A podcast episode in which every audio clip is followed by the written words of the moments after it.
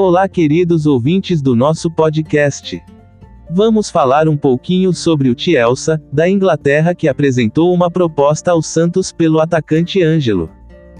A oferta é de 15 milhões de euros, o equivalente a 79 milhões de reais.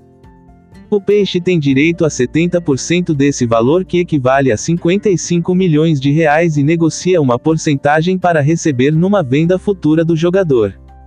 Mais informações a todo momento no podcast da Rádio Live FM Caxias. Porque se é papo de futebol é na podcast da Rádio Live. Ouça diariamente. Até a próxima info.